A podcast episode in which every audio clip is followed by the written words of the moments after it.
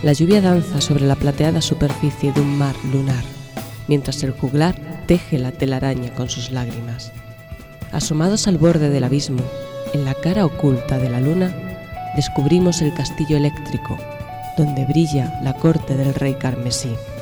El visitante ha traspasado el Rubicón y la campana tañe por entre los campos eternos, creando tormentas sobre aguas tranquilas. Un viajero nos avisa que la visión del camino no es de este mundo. Su voz resuena entre los muros del umbral. Bienvenidos a Subterránea.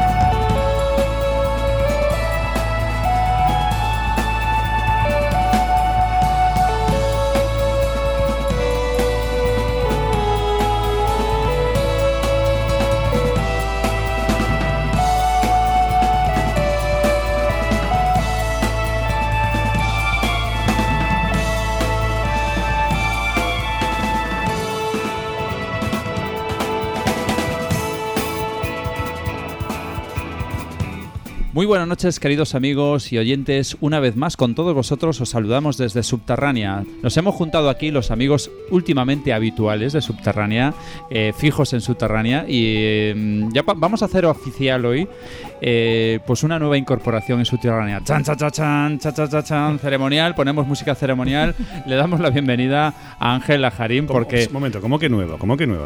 Sí, este chico ya nuevo no es, ya sé, es el programa número 7, pero es que vamos, hay que hacerlo oficial. Lleva 7 programas pero con nosotros ya. Que sí, pero vamos a ver. Cuando vino al tema de... No, que 7, 8, 5 y 3, 8. Este paso cuando, el octavo. Cuando vino a los tres especiales de grupos españoles, vino Pacha una mano. De artista invitado. Artista invitado, correcto. Sí. Como prensa, que, efectivamente. Amarillion, cuando vino Amarillion, pues vino un poco, vente y tal. Genial, y es que ahora ya está viniendo todos, hay que hacerlo miembro fijo oficial, con lo cual hay que buscarlo mote, queridos oyentes, se lo buscaremos, el más adecuado, en fin. Empezamos por él, Ángel Lajarín. Buenas noches. Tiene un mote oficioso ya, pero no se puede decir, ¿verdad? Tú sabes que quiero que sepas que esto es como una hermandad en el buen sentido de la palabra, de amigos, amantes y locos, entusiastas de este estilo de música. Bueno, yo lo de amantes con puntualización. Amantes de este estilo de música, he dicho. O sea, yo soy amante de este estilo de música, pero amante empedernido, máximo en este año, ¿eh? Uh-huh. Que un poco vamos a hablar hoy de... Un poco no, bastante. Vamos a hablar hoy de la cantidad de nuevos discos que están saliendo en estos meses después del verano. Es increíble. Estamos en un año grandioso, no sé qué pasa este año, es una pregunta que yo dejo en el aire. ¿Qué está sucediendo este 2012 que están saliendo discos tan buenos?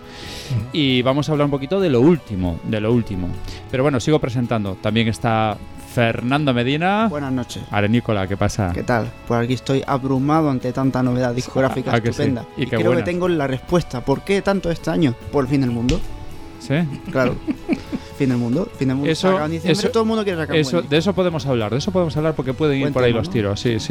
Tenemos también, como no, a Ricardo Hernández. Richie. Hola. ¿Qué tal? Entonces que se acaba el mundo, o sea que tenemos poco tiempo ya para escuchar. A ver, ¿no? Vamos a ver, está claro que o se acaba el mundo o pasamos a una panacea, porque no hay más que ver la música que tenemos. Da la impresión de que es verdad que todo el mundo está queriendo sacar en el 2012 el disco de su vida o algo así, porque es tremendo. Si se acaba esto, por lo menos que quede el último gran recuerdo. Es que hay dos cosas, como habéis dicho, una es la gran cantidad, pero otra es la gran calidad. Es algo bastante difícil de conseguir. Mi teoría es la de la película 2001 de Stanley Kubrick, o sea, realmente nos hemos topado con otro menir de estos negros y vamos a evolucionar, y la evolución en la música es la evidente, o sea, parece que esto va a saltar, va a estallar, ¿no? Esa es mi teoría. O sea, entramos en la era del prog. Sí, ojalá. Yo creo que este año es cierto que en los últimos años pues hay un volumen parecido a nivel de ediciones y tal todos los años, pero yo lo que he notado en este año, por lo menos lo que he escuchado así de temas sueltos y tal, es que la calidad es muy alta, o sea, es que hay mucha producción y mucha calidad. En eso estamos de acuerdo y vamos a comentarlo ahora antes de pasar a materia, porque nos queda todavía por saludar a nuestro queridísimo Engelbert Rodríguez, el pedazo doblador de yunques polaco, tremendo. Buenas noches. Buenas noches, queridos amigos y compañeros de todo el mundo progresivo y metalero de Subterránea, una vez más con vosotros, y este programa es la polla. Qué grande, qué grande, qué grande. Eso en polaco, ¿cómo se diría? Ni idea. Nie wiem, jak się mówi po polsku to. ¡Ole! ¡Ole! Sí, señor. Ya se notan los meses que llevas en Polonia, ¿eh? Sí, sí, sí. Va para un año ya, ¿no? Trochesque muy po polsku.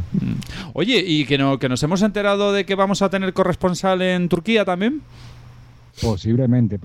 Eso es uno de los secretos mejor guardados de la historia subterránea, pero estamos incursionando en la música progresiva de los países medioasiáticos europeos, digamos Turquía, que es una mezcla. Y todo lo que esté alrededor, vale, perfecto. Y alrededores. Exacto, muy bien, pues nada, lo que estamos comentando. Hoy vamos a hablar, como decíamos, de la cantidad de discos que están saliendo en este estilo. Aparte, lo curioso y lo sorprendente de lo que vamos a comentar mucho es la calidad de esos discos, o sea, porque yo recuerdo otros años, pues mira, salía, bueno, voy a ver qué ha salido y me estáis asintiendo con la cabeza porque lo sabéis, es decir, pues mira, este disco es flojito, este no está mal, este me gusta un poco y tal, bueno, este está bien, pero es que está casi todo bien. Es increíble. Bueno, total, que es sensacional y por lo tanto nos vemos en la obligación, sobre todo porque llevamos retraso con los dos primeros programas comentando un poco el verano, en la apertura de esta temporada y esos meses de verano que hemos estado por ahí fuera. Hablar pues de los últimos discos, que son muchos y buenos. Escuchar esto, a ver qué os parece.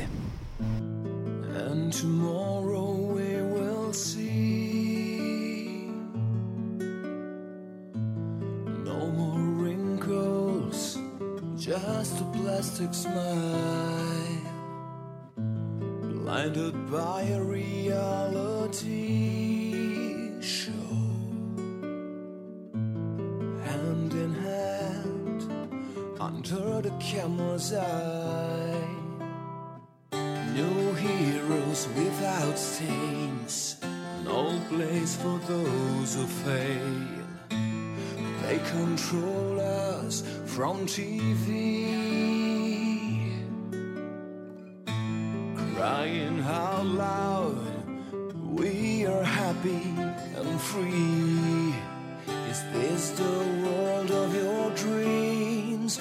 Are you as scared as I am? We are bones of a crazy chessboard, called our world. Days.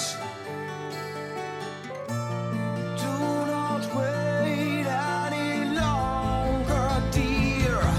Run away.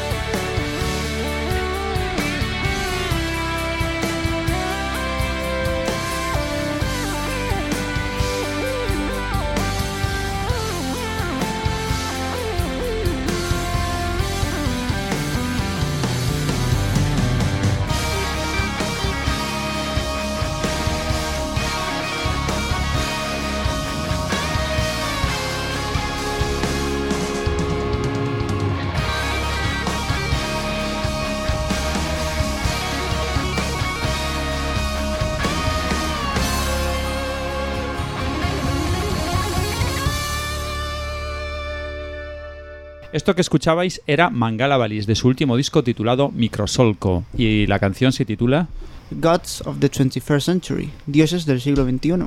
Pues fijaros, o sea, lo bien que suena esto, un grupo italiano. Bueno, yo creo que me estoy pasando diciendo, jo, la gente pensará qué eufórico está David, ¿no? Y diciendo, bueno, ¿cómo puedes estar todos los discos tan bien? O sea, yo he notado la sensación escuchando estos días discos. Eso que suele pasar cuando tú estás escuchando algo que te pasa muy de vez en cuando y dices, wow, qué bueno esto, o sea, esto me gusta, tal. Pues me ha pasado con casi todo, o sea, es increíble. Bueno, vamos a ir por partes porque realmente tenemos que ir desgranando un poquito las últimas novedades. Pues vamos a empezar por este grupo, Mangala Valis, un grupo italiano del que seguro tiene muchísimos datos Richie por esa gran afición que tienes al progresivo italiano.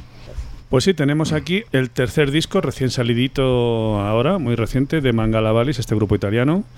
Su tercer trabajo, como ha dicho mi compañero, Microsolco. Son 7 temas magníficos, todo el disco es muy recomendable. Y bueno, podemos decir que dentro de aquellos que, por ejemplo, nuestro amigo Bim, que cuando nos comentó aquello en Loreley de que el rock italiano, el progresivo italiano estaba más que muerto, ¿no? Eso es mentira. Pues esto es la demostración de que no es así, y no solamente no es así, sino que sigue estando tan intenso y tan maravilloso como siempre, ¿no? Comentario, o sea, muy inoportuno. Sí, sí, es un poco absurdo, es un poco cerrarse. Primero, no puedes cerrarte por un país entero, ¿no? Es decir, que en Italia ya no se hace buena música o que no se hace nada nuevo.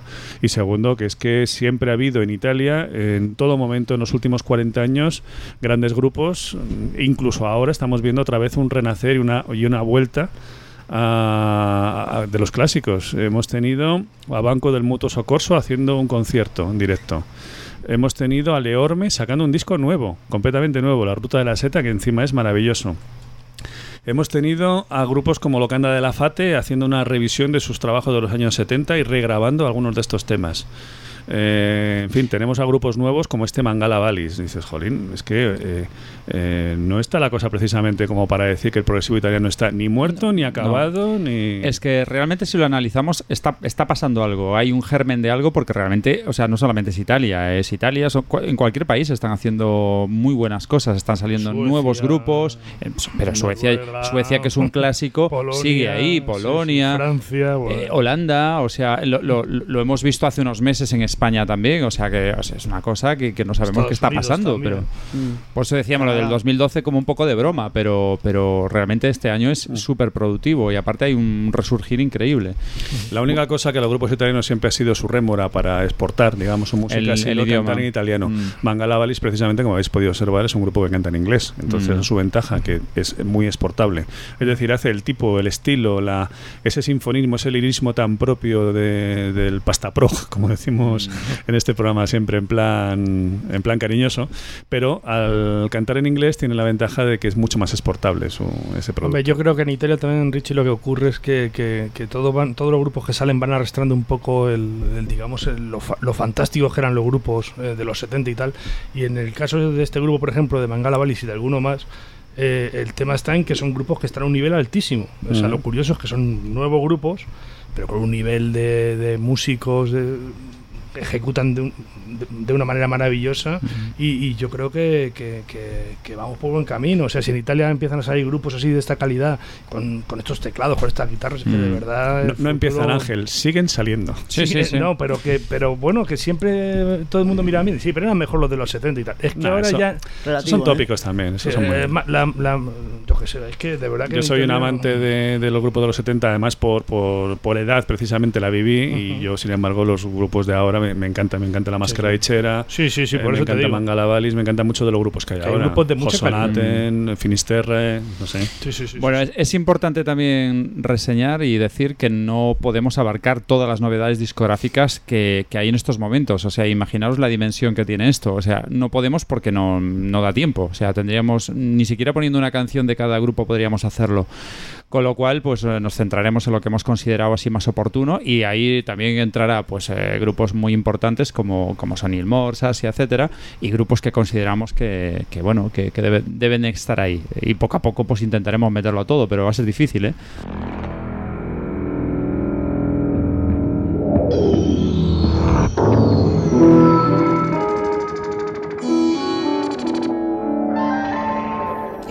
Estáis entrando en la zona crepuscular del sonido. Estáis escuchando la música prohibida por las multinacionales. Bienvenidos a Subterránea.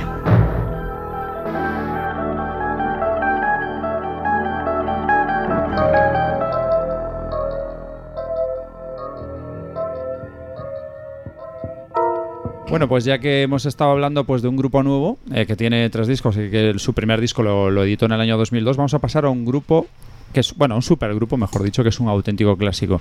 Nos estamos refiriendo a Asia, que ha sacado su último disco titulado 30. El legendario grupo. Sí.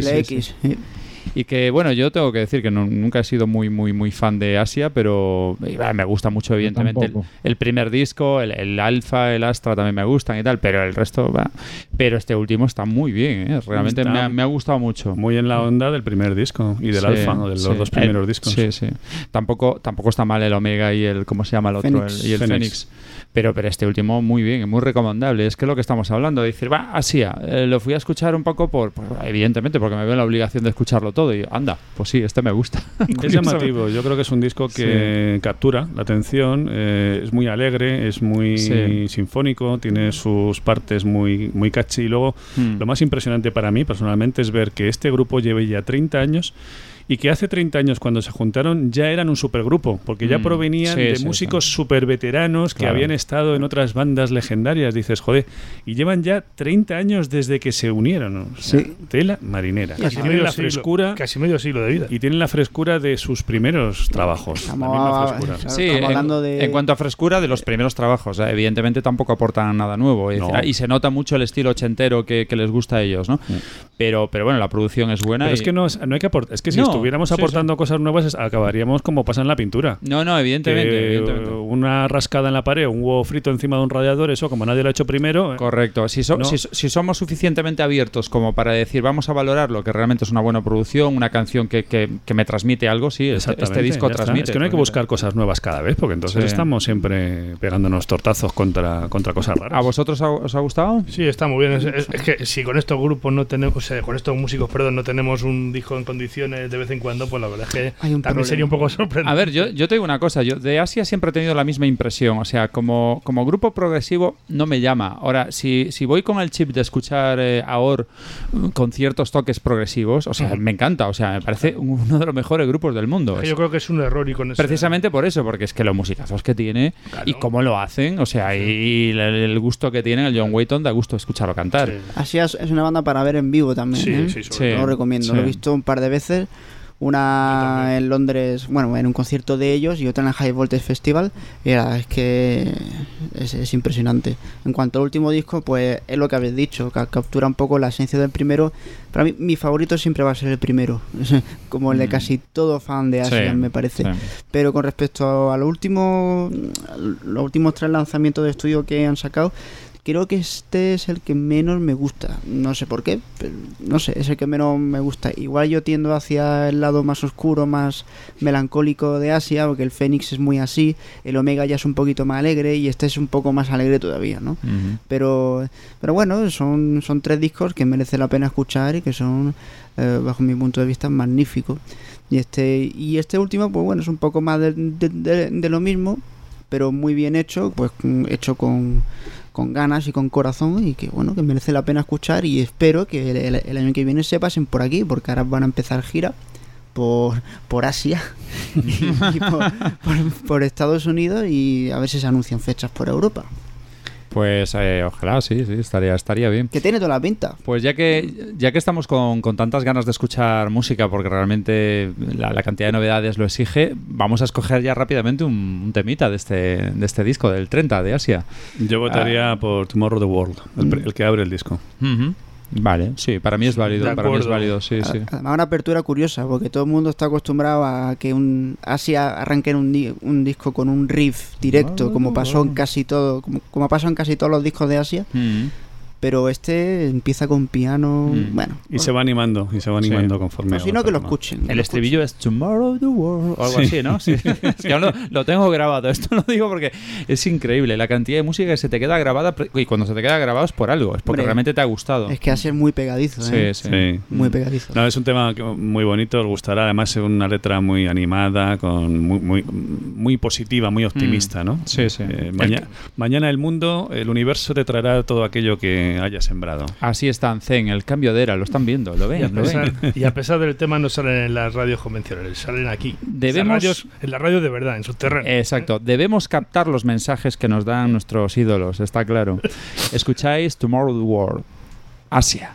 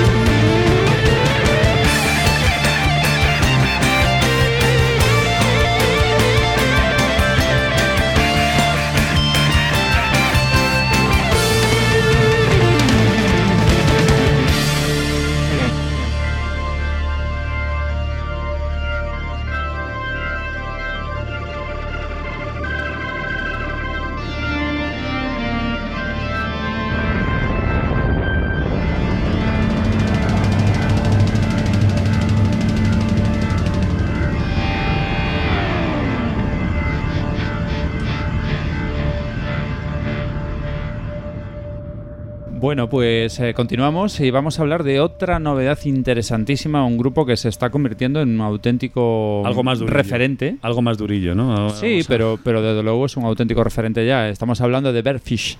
¿Qué tal? ¿Qué os parece este último disco? Pues yo tengo que decir que apenas he escuchado a este grupo. Ahora es cuando me pegáis, ¿no? No como no, con arena. No, te va a pegar Engelbert, ¿eh? Ya no he escuchado el Nohoa. Nohoa. Un gruñido. No, y ha sido el primer disco que he escuchado en condiciones y me ha encantado. Así que supongo que su anterior discografía, supongo que irá por el estilo, ¿no? Vamos, que me gustará. Y es un disco que me llama la atención porque empieza...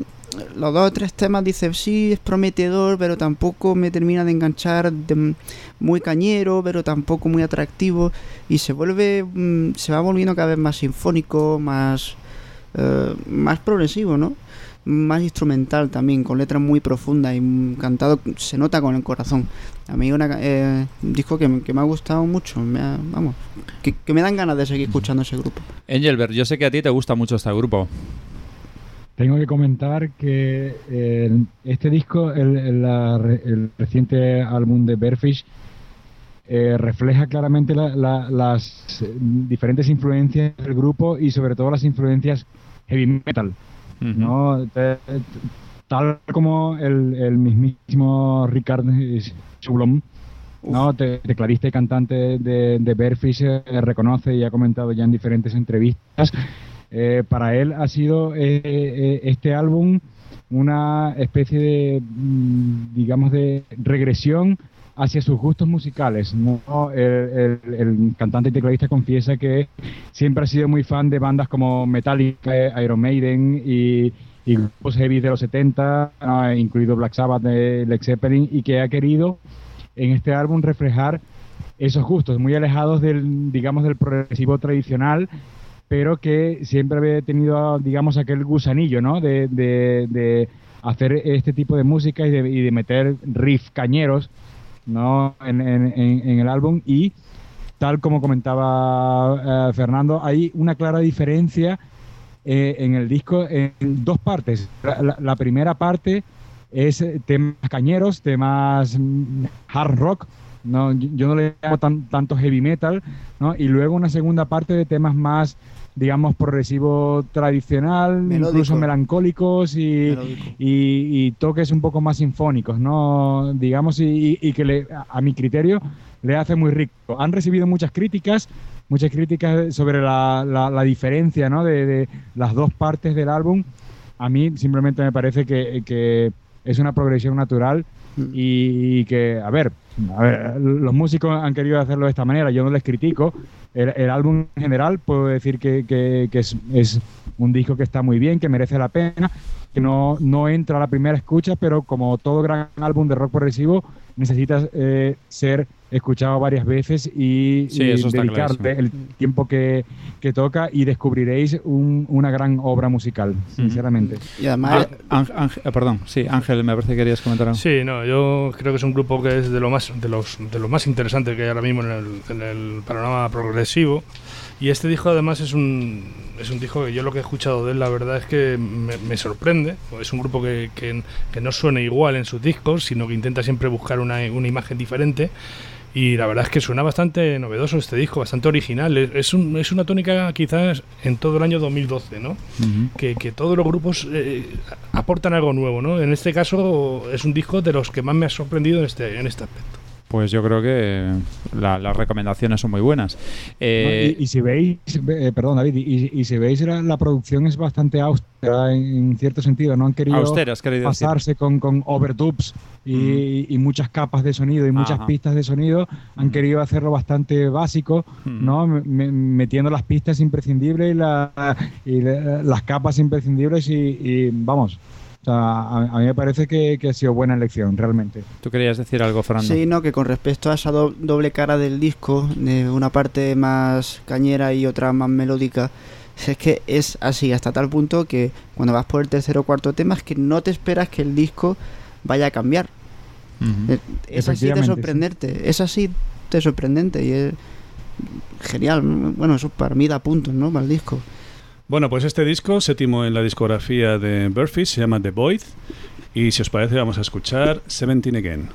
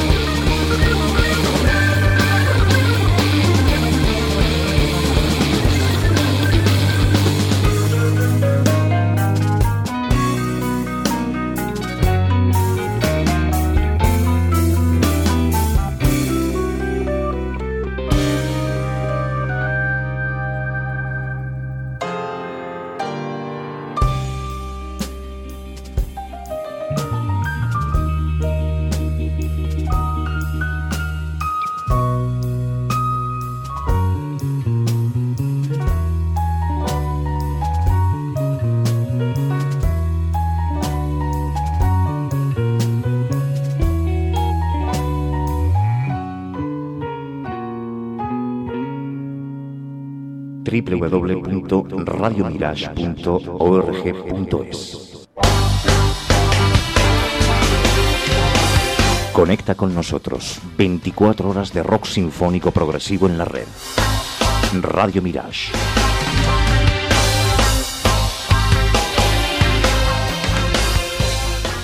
Seguimos con más novedades y tampoco nos olvidamos de nuestro querido país, que también salen cosas, ¿eh? Y vamos descubriendo nuevos grupos.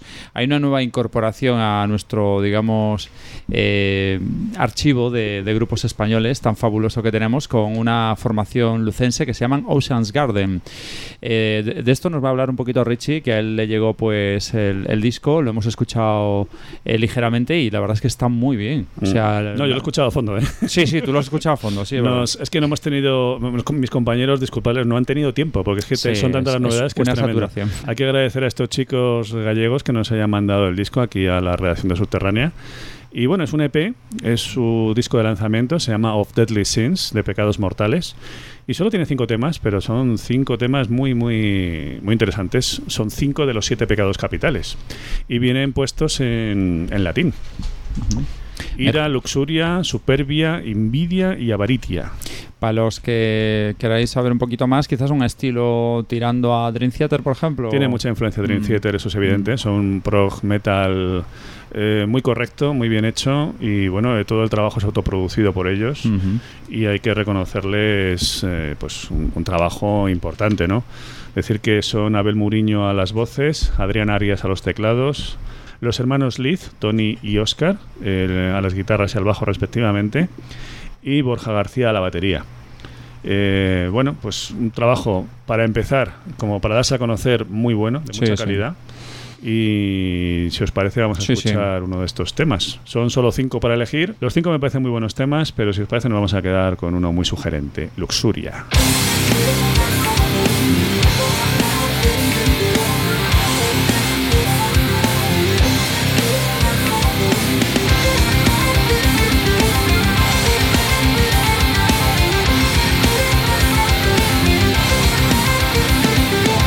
Evidence, show, love, sucks. Take your time to think and relax. I tell you what you wanna hear.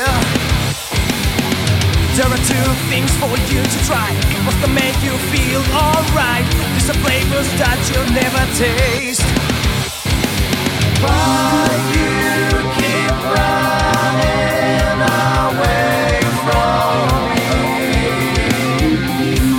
Why is so hard to make you believe?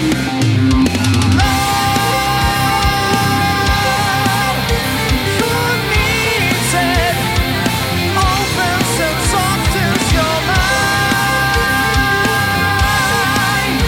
That's wonderful. Love just makes you blind.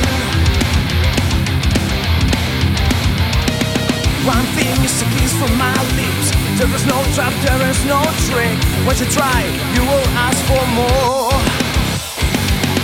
You're the things that touch my skin, I see that never can resist. The perfect scene for sinners made.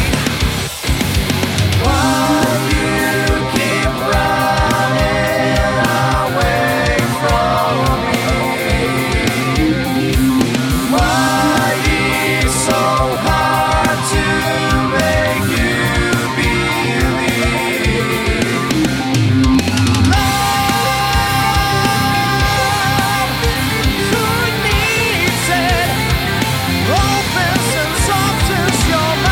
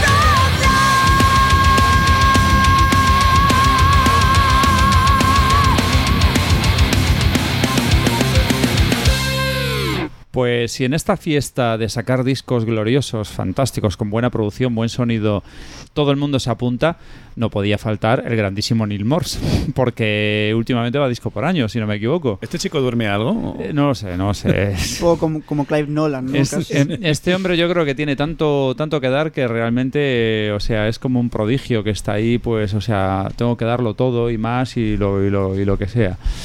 Otro disco muy bueno. Yo, francamente, me parece un pelín repetitivo, aun cuando, claro, tú lo escuchas y dices tú, vaya discazo, qué bien suena, qué buena producción, el Mike Pornoy es impresionante, toda la composición es muy buena, pero sí que realmente no está un poquito más en la línea de Solo Escritura, quizás, que eso me gusta. Pero no sé, ¿lo consideráis mejor que Solo Escritura? No, es que yo creo que no, ¿eh? Es más Neal Morse. Y su genialidad propia, su tipo de composición, su tipo de inflexiones, de arreglos. No lo sé, yo creo que llega un momento en que quizás puede llegar a resultar aburrido el que siempre haga un poquito lo mismo. No, lo bueno que tiene es que muchas veces alterna entre tres facetas. O sea, un disco un poquito más duro, como este, un disco tipo Testimony, súper, como diría yo, épico, y después el disco progresivo 100%, ¿no? Como podría ser Question, por ejemplo, ¿no? Yo creo que juega un poco con esas tres facetas, aunque más o menos es lo mismo y la marca está clarísima, Neal Morse, pero juega un poquito con ello, ¿no? Y yo creo que invita a los músicos también en función de lo que quiere hacer. Pero bueno, evidentemente es Neal Morse, estamos hablando de Neal Morse y es un disco que hay que escuchar y si te gusta hay que tenerlo. Neal Morse es Dios. Venga, por supuesto. Eso está clarísimo, ya lo sabéis. ¿Qué tal? ¿Qué os ha parecido el disco? Pues yo Neal Morse siempre le veo un pequeño defecto y es que la longitud de sus discos. Siempre me parecen discos que son muy, muy, muy largos y es el problema que tiene Neal Morse, que tiene momentos maravillosos en todos los discos y momentos que dices, joder, esto ya lo he escuchado 400.000 veces, pero yo me quedo con que es un disco de mucha calidad. Es un disco, a mí me ha gustado lo que he escuchado. Sí, eso es indiscutible, ¿eh? Y hay una cosa además que me preocupa de Neal Morse, y es que tiene una sombra muy, muy alargada. Si escucháis el último disco de los Flower Kings, curiosamente, hay varias partes del disco de los Flower Kings que suenan muy, muy, muy parecido a Neal Morse. Han cogido ciertas partes de ritmos y tal que a mí hay veces que me recuerdan a los mismos Spotwell o a Transatlantic. O sea, que dices, este hombre tiene una sombra que al final afecta a todos los músicos que trabajan con él. O sea, que él debe de ser, como bien dice Engelbert, Dios. Sí, por supuesto. Porque desde luego, vamos, si ponéis atención en el disco de los Flower Kings, os dais cuenta de que algo ha influenciado en Ronnie Stoll. Ha poseído a Ronnie Stoll. Sí. Tiene partes. No, y es enriquecedor en el disco de The Flower Kings, porque claro, le mete un factor nuevo a ese disco, ¿sabes? Ya no suena tanto a Flower Kings, entonces pues tiene cierto aliciente. Y te diré una cosa, yo he dicho que me parece un poco repetitivo, pero me ha pasado con todos los discos de Neal Morse. La primera vez que lo escucho me parece repetitivo, mucho Neal Morse, pero después, claro, como me gusta, lo vuelvo a escuchar otra y otra vez y después digo, bueno, no es tan repetitivo, ya me gusta más. Exacto. Sí, es lo que tiene este hombre. Es verdad, es que es cierto, al principio dices lo de siempre y luego dices no. Al rato dices Ángel, cuenta. Una cosa, caballero, por favor. A ver, lo del tema de repetitivo, no.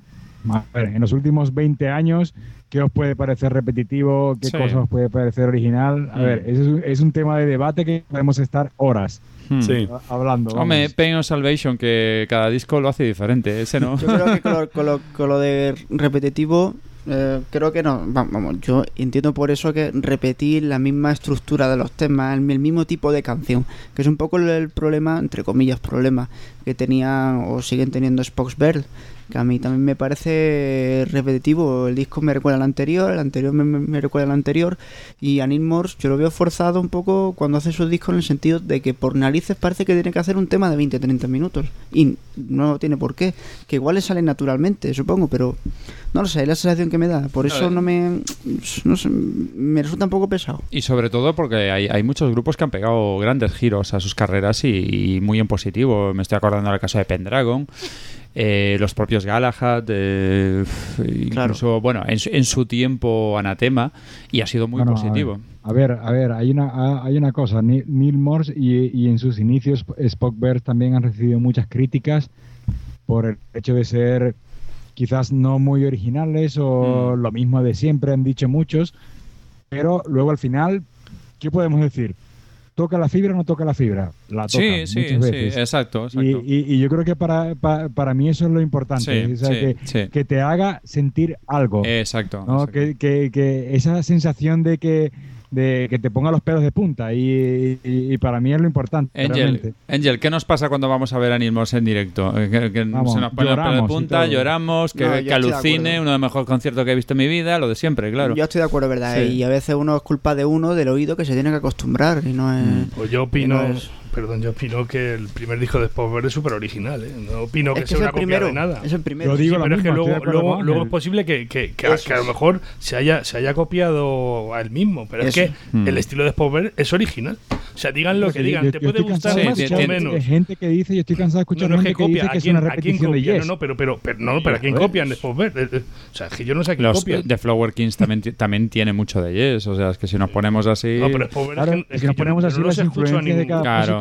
Digo el primer disco. Pero como dice Ángel, sí, al final sí que es cierto que tienen una marca. Y tú claro como bien dice Lajarín, sí que es cierto que en Neal Morse y incluso en Spoxberg se nota una marca. O sea, realmente puede tener influencias de Yes, de lo que quieras, pero se nota quién está detrás. O sea, incluso es que en Transatlantic, tú escuchas un disco de Transatlantic y dices, este tema seguro que lo compuso Neal Morse. Y efectivamente, es que es eso. Y eso yo creo que también es destacable y a tener muy en cuenta. Pues no sé, alguna cosa más que aportar a este disco. Que se llama Momentum y que el tema largo es Wall Without End, 33 minutos. El que no vamos a poner, ¿no? Es el que vamos a poner. Claro. No, porque entonces nos iríamos a un programa larguísimo. Claro, como siempre. Sí, recomendamos escucha. Hay muchas cosas que escuchar, sí, está claro. No, pero que está bien el disco y se puede escuchar. Yo no soy un fan irredento de Neal Morse, como lo son aquí mis compañeros, que lo llaman Dios y esas cosas, ¿no? Para mí, ya sabéis que Dios es Pink Floyd. Bueno, pero... Ahí sí estoy de acuerdo contigo, Richie. Hombre, porque estás lejos, si no te chocaría la mano. Hombre, no se puede tampoco comparar, ¿eh? Pero que este disco hay que escucharlo y está bien, y es muy buen trabajo y una buena producción, y es un disco pues que sí, ha dicho Ángel, ¿no? Eso de que toca la fibra, ¿no? Sí. Tiene el aliciente que tiene un pedazo de batería como el Mike Porno. No, pero no solo eso. Las composiciones del señor Morse están bien, aunque a mí me suenen ya quizás demasiado a lo mismo, pero bueno, aún así eso. Lo mismo que está bien, así que mientras esté bien, pues prefiero eso que no un reggaetón. Por supuesto, hombre. ¿Qué vamos a escuchar de este disco? Momentum, por ejemplo, primer tema. Me parece bien, es un tema que no es muy largo, es como empieza el disco y es el que da nombre. Es una buena carta de presentación. Exacto. Pues escucháis Momentum, Neal Morse.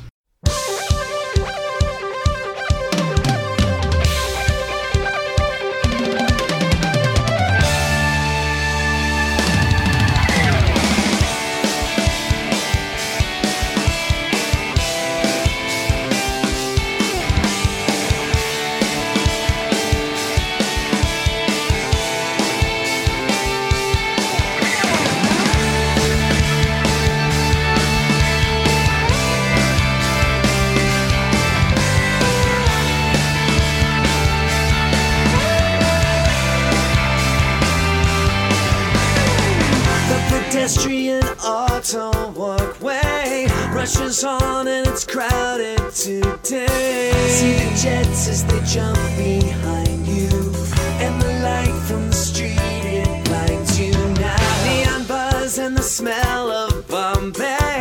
There's a lady who stopped, she's so afraid, and the businessmen fall into her. With black cases flying, she goes down.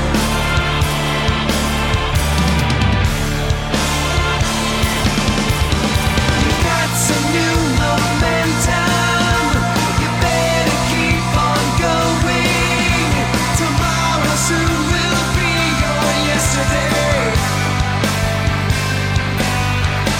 You got some new momentum. You better keep on going. You got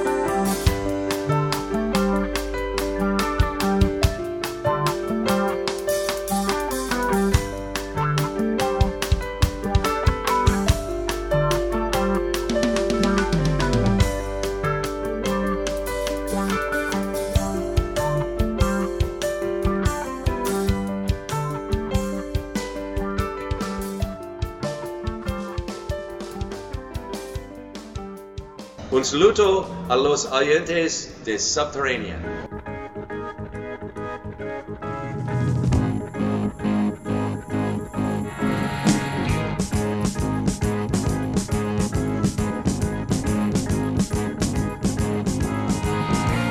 Estáis escuchando Subterránea, donde la música vuelve a ser arte.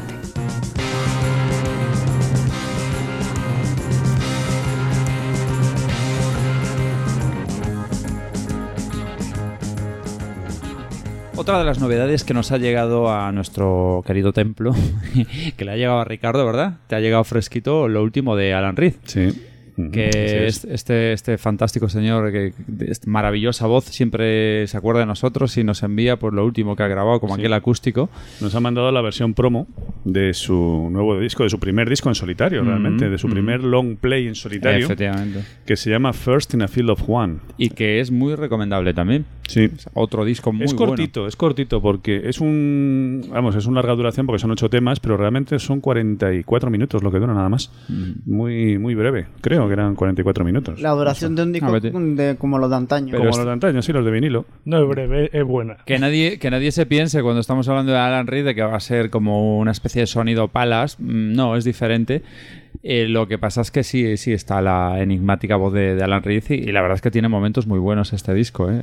Os digo la nota de prensa que han mandado. Uh-huh. Durante 25 años ha sido una de las voces del rock progresivo escocés, de los legendarios Pallas. Sí, sí, sí. Y que este es su primer trabajo como artista en solitario. Es una colección de canciones que muestran los diferentes aspectos de la inconfundible timbre de voz de Alan, ¿no? Digamos que sus influencias se orientan más entre el folk celta, muy mezclado con una música progresiva, e incluso pequeños toques de jazz. Uh-huh. Es importante ver los músicos que lleva. Por ejemplo, nuestro querido amigo Scott Hyam, la batería de Pendragón. Anda. Mike Stobbe a los teclados, que era también teclista de Pallas en 2 de las épocas. En la primera época de Pallas y luego posteriormente hasta el año 2008 me parece que fue teclista. Mike Stobbe, que a su vez es el productor de este trabajo. Y luego las 3 colaboraciones importantes, que son Jeff Green a la guitarra, Cale Wallner, que es el guitarrista de RPWL, efectivamente, y Cristina Booth, la querida Cristina de Magenta. Haciendo voces también. La producción, como he dicho, es de Mike Stobbe y de Alan Reed, y ha salido a través de del sello discográfico que ha creado Rob Reed, el teclista de Magenta, y Will McKee, que es uno de los miembros de Hawkwash. Cristina y Alan, que ya habían coincidido en Caamora, en el proyecto de... Efectivamente, en el proyecto de Nolan. Uh-huh. Muy bien. Así que nada, el elenco de músicos es interesante. El batería de Caamora también es... El de Pendragón. Scott Hyam. Sí, y también está aquí. Parece que es otra comunidad realmente, familia, de amigos, de... Bueno, mira, vamos a hacer cosas. Y bueno, ahí... Esto es adelantar cosas, pero ya el señor de Magenta, el teclista de Magenta, recuérdame el nombre... Compendium. Sí, exactamente. Sí, Rob Reed. El proyecto Compendium, exactamente. Sí, Rob Reed está preparando un megaproyecto que se llama Compendium. Y Clive Nolan está preparando otra ópera. Ya está listo y ha publicado Beneath the Waves, proyecto de Compendium de Rob Reed. Pero ya está editado. Sí. Ajá. 24 de septiembre.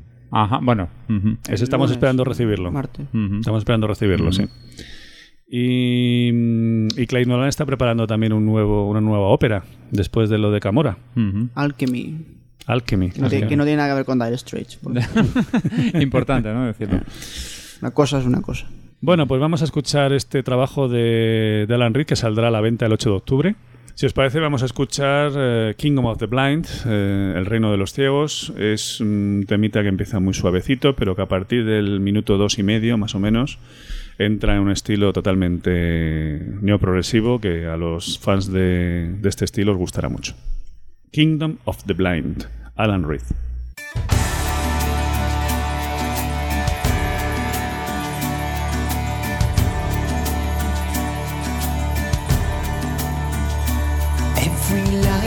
Is like a highway. We choose the roads we hope are quite clear, but what can we see? We can walk towards redemption. We can run towards our dreams. So why do we fear? We may believe that we have some control. We struggle hard and then we find we're in the kingdom of the blind.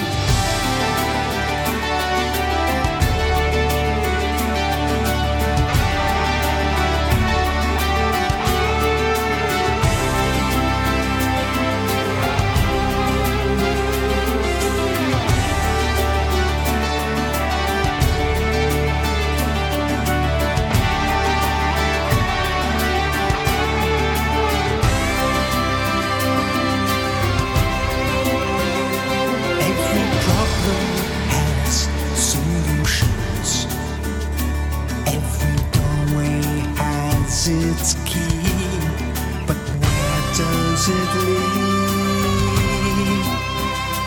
Always up to some horizon, never quite where we can see, just out of reach.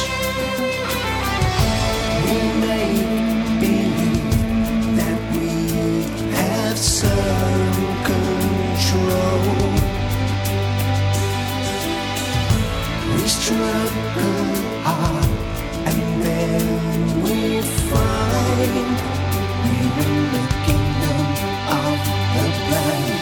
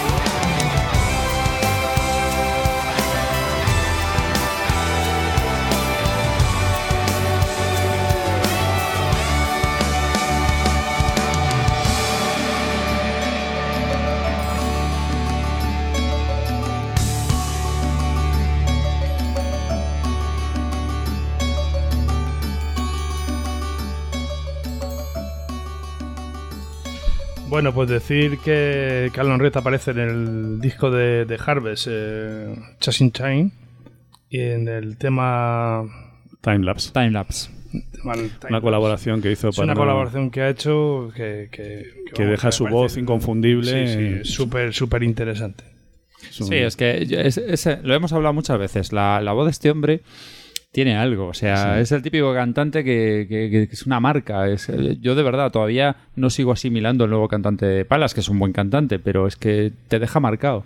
Sí. Y evidentemente, claro, esta voz tan profunda a dúo como Nick es algo maravilloso. Ese tema que lo escucho, creo que lo hemos puesto, ¿no? Sí, lo hemos puesto. Tiene una voz preciosa, es un tema... y Monique también. Sí, sí, por supuesto, por supuesto. Hacen... Y me parece a colación. Sí, hacen el tema de una pareja musicalmente hablando perfecta. Que es un disco.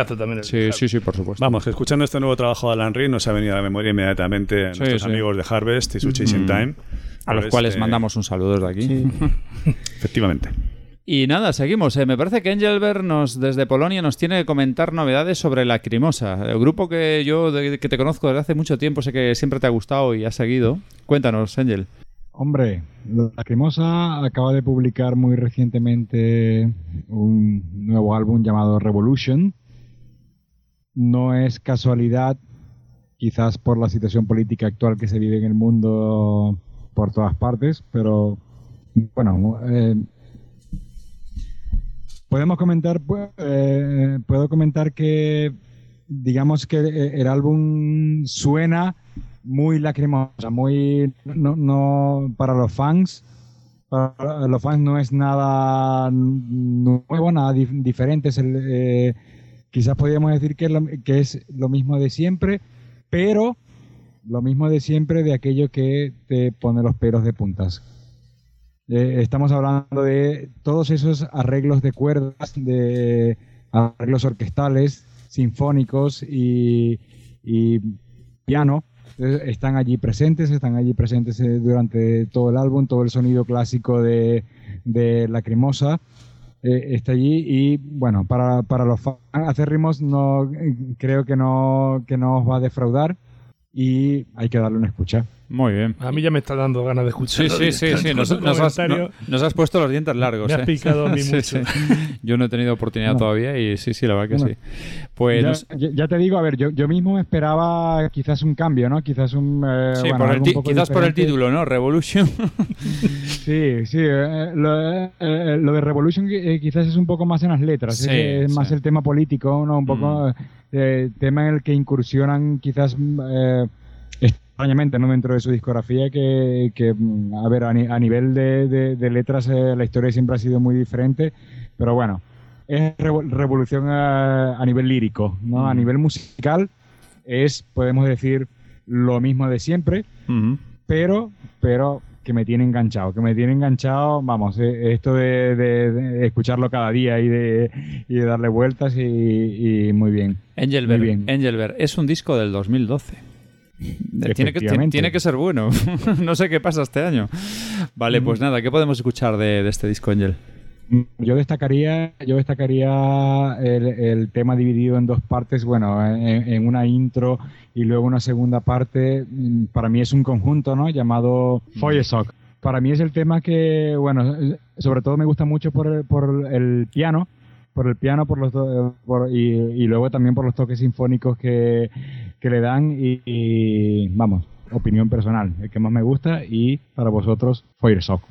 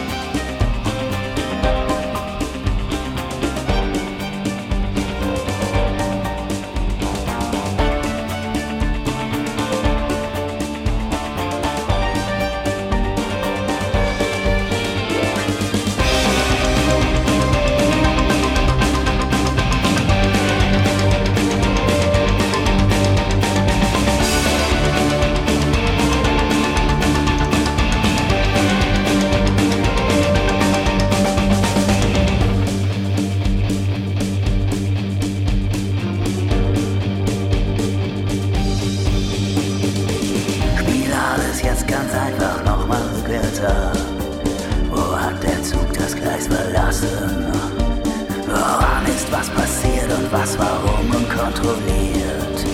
Ich kann es alles kaum noch fassen. Und bin ich der Einzige, auf den der Zug zu rast? Oder trifft er auch die, die meine Handlung klammern? Was bewegt den Zug und was verdammt sitzt in dem Zug? Kann ich diesen Zug noch stoppen? Hab ich Kraft genug? Backer Feuer, Feuer, Feuer, Zug reicht alles, alles mit dem Flug, der die Dings bleibt fest, wenn der das Gleis belässt. Alles, was wir sagen, was wir tun und was wir sind, das kommt zurück zu uns. Wir steuern selbst im Zug.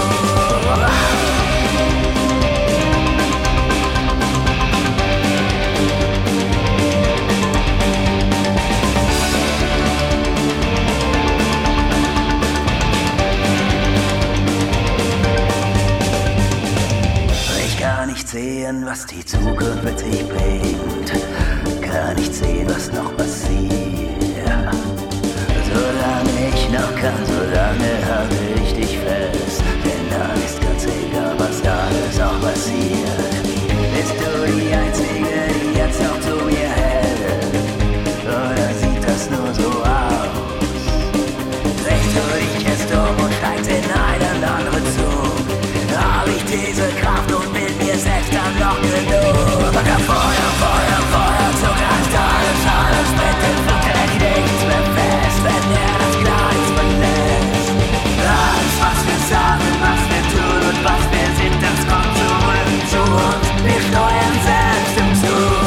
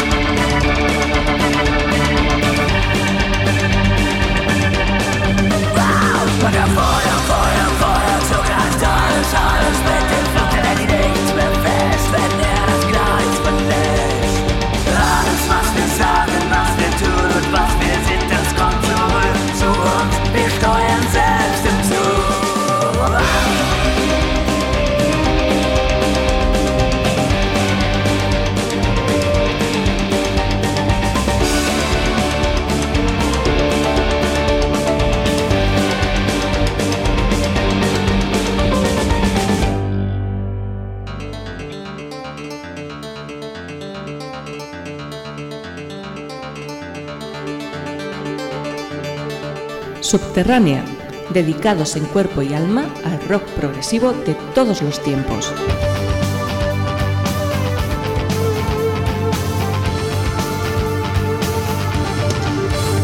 Más de lo que puedes imaginar.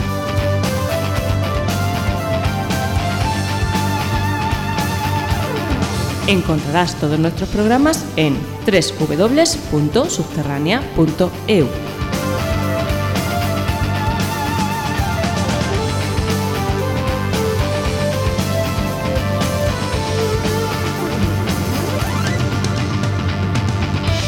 Bueno, pues continuando con esta cantidad de nuevas publicaciones, vamos a hablar de un grupo de neoprogresivo del cual ya en su momento pues hicimos en este programa una sección y que ha sacado un nuevo disco titulado The War is a Game. Estamos hablando de Mystery, esa banda canadiense que en sus filas tiene pues al Benoit David, el temporal cantante de Yes, que estuvo en una gira, como sabéis, y bueno, estuvo haciendo los pinitos con Yes. Un grupo que personalmente a mí me gusta mucho, como ya sabéis, y que ha sacado otro disco buenísimo en la misma sexto disco, sí, en la línea pues de quizás del anterior, quizás a lo mejor no tan glorioso, pero cerca. Los que lo habíamos escuchado, ¿tú lo has escuchado, Richie? Sí. Sí, sí. ¿Te gusta, no? Me ha encantado, me ha encantado. Además es que es un disco que te captura, te atrapa desde el principio. Tiene una magia especial. Yo sé que en cuanto lo has dicho tú, vamos a hablar de un disco de neoprogresivo, automáticamente ya habrá gente saltándose esta parte del programa. Porque ya, pero hay mucho enemigo de esa etiqueta. Pues yo sigo defendiendo el neoprogresivo y me parece una tontería. ¿Por qué? Es música de gran calidad, interpretada por grandes músicos, que a muchas personas nos hace sentir momentos muy especiales y nos hace poner los pelos de punta y ya está. O sea, y son muy creativos. A mí me parece, como tú bien has dicho, que el anterior, One Among the Living, era un discazo, vamos, su obra maestra hasta ahora en su carrera, y que este era muy difícil igualar aquello, y no creo que lo hayan superado, pero por lo menos está muy cerca. Está cerca, sí, sí. Está muy cerca. Es un disco muy agradable de escuchar. Sí. Desde el principio tiene un ambiente, tiene una atmósfera creada de sonoridad, de armonía, de melodía, que es que te atrapa. Tiene una calidad. Y es que si realmente te gusta el rock sinfónico, la música sinfónica, este grupo con sus atmósferas, sus capas de teclado, con las pedazo de guitarras que pone, y es que claro que cómo no te va a atrapar. Sí. Aparte la voz de Benoit David es espectacular. Y que además, consultando un poco información en este disco, tenemos en sus filas, por lo menos en la grabación, a Nick D'Virgilio como batería, con lo cual yo lo que tenía, las noticias que tenía hasta ahora, que estaba en el Circo del Sol, había abandonado Spoxberg por este proyecto, lo habían contratado, pero bueno, me imagino que habrá participado en la grabación del disco. Y nada, tenemos 8 piezas y termina con pues un tema tirando épico que se llama Another Day, de 19 minutos. Aunque quizás mejor sería escuchar el segundo corte, el tema Pride, que es un tema delicioso de 11 minutos. Os dejamos con Pride, Mystery.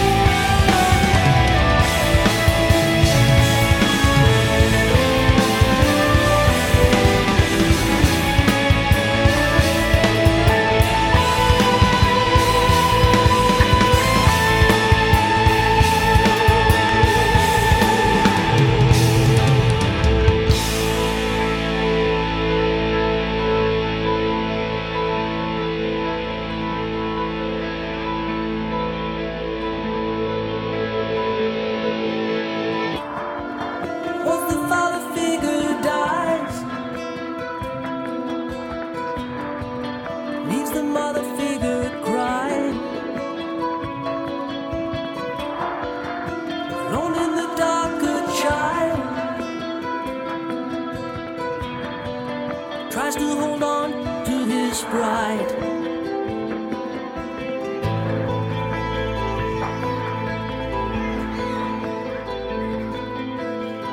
Bring down the walls all around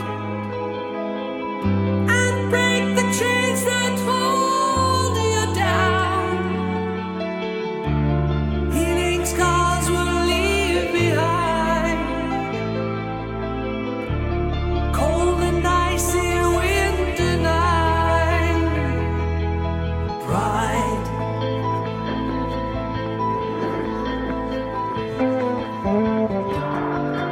Once the walls are falling down, with the little king back his crown. Look him in his eyes. Please bring him back his pride. What if all the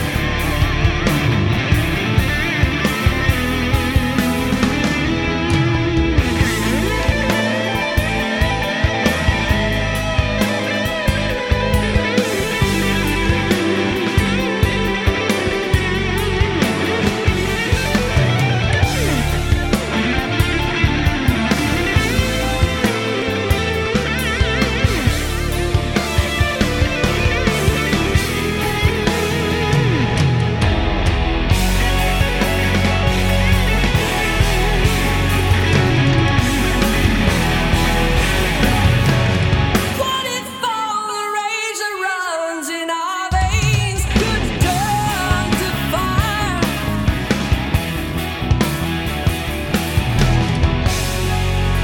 Would that be enough to scare away the enemy and free the child? Could have told we'd live to see the day. Till the time running down our veins. It's still a way of life.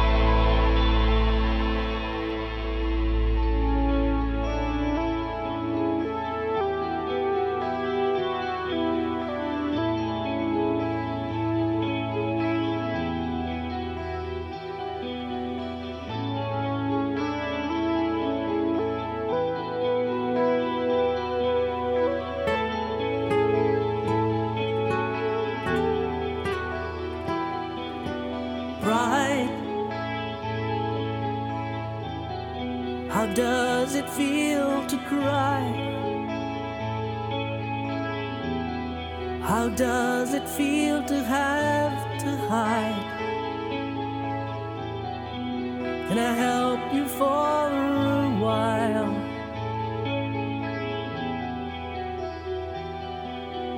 Pride. Just look me in the eyes. I thought you would be by my side.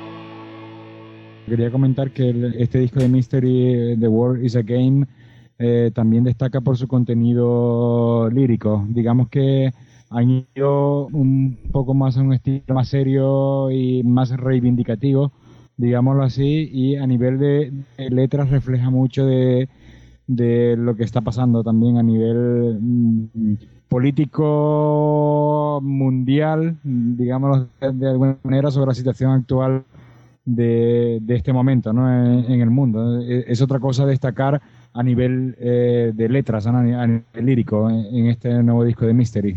Pues eso es un aporte muy, muy importante. Sí, el disco es The World is a Game, que significa el mundo es un juego, y la portada es un carrusel. Sí, no, y si veis las letras es muy reivindicativo, por decirlo de alguna manera. Oh. La portada es preciosa, desde luego. Tiene una portada muy, muy bonita el disco. Sí, no, sí parece que realmente se está notando mucho la situación mundial, como tú dices, en muchos de los trabajos de los que estamos hablando. Quizás a lo mejor pues esta situación también sirve de gran inspiración, ¿no? Como pensando tranquilos, o sea, debemos relajarnos todos un poco y buscar un futuro mejor, ¿no? Y eso se... Bueno, y es cierto, puede ser, y es cierto, si os ponéis a ver, no es casualidad. Muchos grupos actualmente no hablan en sus letras de fantasías, dragones, mazmorras, no, de esperanza, de futuro, claro. Como muchos de vosotros habéis podido ver en las recientes publicaciones de grupos como Headpace, Threshold, ¿no? Mystery, hablamos también, y Lacrimosa, como comenté anteriormente, tenemos letras muy, de cierta manera, políticas y de cierta manera reflejando la situación actual que está viviendo el mundo, lo cual... Sí. Me parece muy bien, muy interesante y muy, digamos, al día. Uh-huh. Cierto paralelismo con los 60, quizás, con finales. Efectivamente, sí. Pero digamos que ahora es como el germen, ¿no? Como los primeros 60, en el año 66, año 65. Claro, estamos viendo algo así que quizás... Significa que algo está pasando. Sí, en 2 o 3 o 4 años podamos tener un movimiento global, claro, importante, ¿no? A veces es necesario que pasen ciertas cosas para que surja la inspiración, ¿no? Es decir, si en una vida, en un mundo pues tan tranquilo, tan pausado y tal, pues quizás falte eso, ¿no? Y el hecho de tener que luchar por algo... o no sé, o vislumbrar un posible cambio, lo que sea, pues puede servir de inspiración, y yo creo que esto se está repercutiendo. Continuamos y ahora vamos a hablar de un grupo llamado Cuaterna Requiem. Vamos a pasarnos a Sudamérica, concretamente a Brasil, que en Brasil evidentemente también hay muy buena música, y de este grupo nos va a hablar Ricardo Hernández. Pues han sacado su cuarto trabajo, O Arquitecto, El Arquitecto. Uh-huh. Bueno, este grupo yo le llevo siguiendo desde el principio. Su primer disco fue Belgia Gravura, una maravilla de los años 90. Parece que el mismo año 90 se grabó.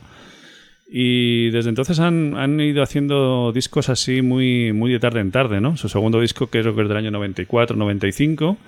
Después sacaron el Amao Libre en el 2003 y ahora, por fin, este O Arquitecto en el 2012. Es un grupo lleno de lirismo, de sinfonismo, sobre todo teclados y cuerdas, violines, guitarra clásica, viola, bajo, y luego algunos toques así de flautas y oboes, ¿no? En fin, es un disco para degustar, para disfrutar, para relajarse escuchando música que quizás no... Volvemos al mismo tema que hemos hablado antes, que no crea nada nuevo, pero que sí transmite sensibilidad, y eso es lo importante. Si os parece, os vamos a dejar con la pieza que abre este disco, que se llama Preludium.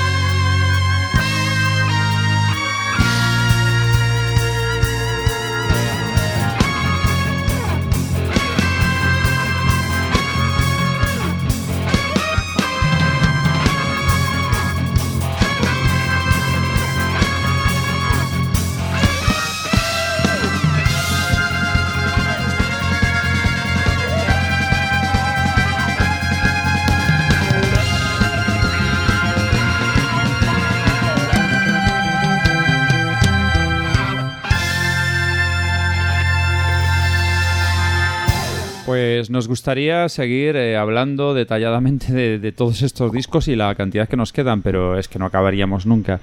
Y habrá más programas de ese tipo, ¿eh? Habrá, sí, haremos por supuesto. Y además también deberíamos mencionar discos que han salido a lo largo del verano mientras hemos estado por ahí fuera y no hemos estado haciendo programas. Me estoy acordando ahora de dos grupos muy grandes como el Rush e incluso Anatema, que deberíamos mencionar. O sea, para los que no lo sepan, Rush ha sacado un disco que bueno, yo creo que todo el mundo lo debe saber, pero bueno. Sí, el Clockwork Angels. Un disco que ha llevado, pues, creo que ya lo dijimos en un programa, 2 años para grabarse, porque han estado con el Time Machine Tour en estos 2 últimos años y, claro, la grabación ha estado un poco interrumpida.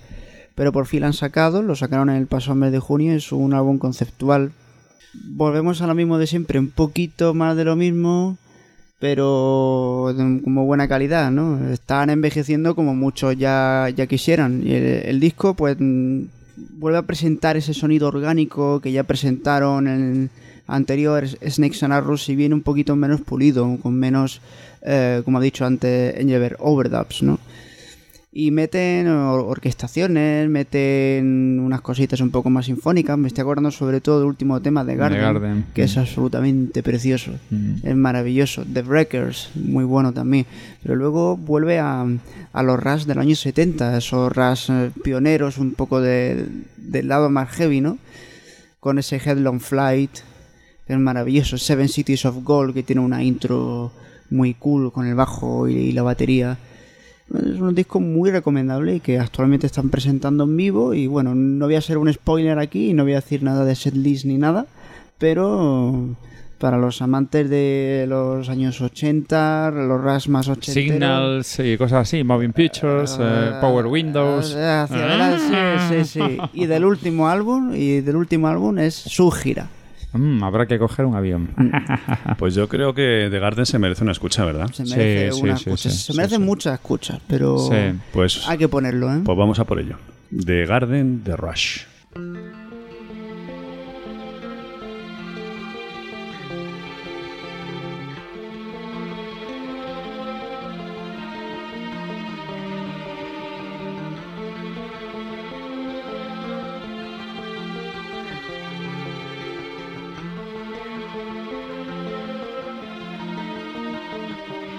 In this one of many possible worlds, all for the best, or some bizarre test. It is what it is, and whatever. Time is still the infinite jest. The arrow flies when you dream. The hours tick away, the cells tick away. The watchmaker keeps to his schemes.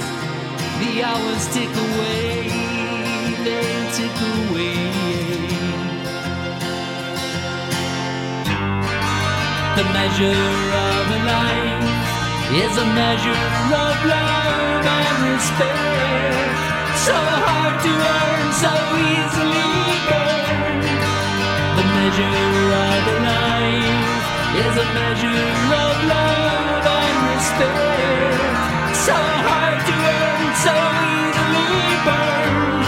And the fullness of time, a garden to nurture and protect.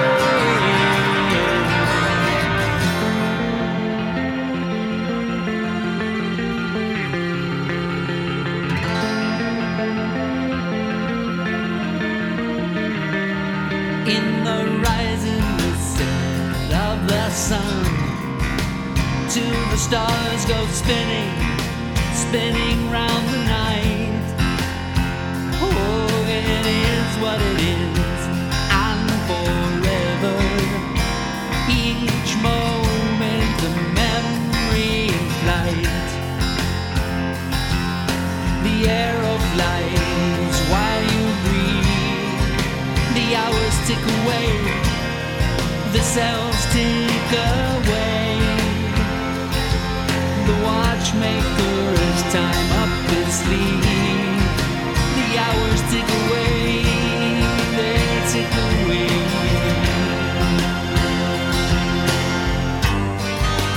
measure of the line is a measure of love and respect. So hard to earn, so easily burn. Let the fullness of time, a garden to nurture and protect. The treasure of a life is a measure of love and respect. The way you live, the gifts that you give, and the fullness of time is the only return that you expect.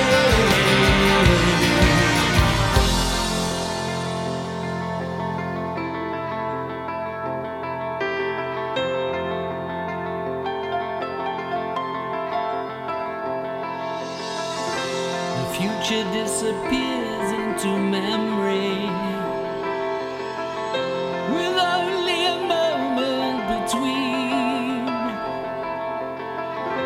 Forever dwells in that moment. Hope is what remains to be seen. Forever dwells in that moment. Hope is what remains to be seen.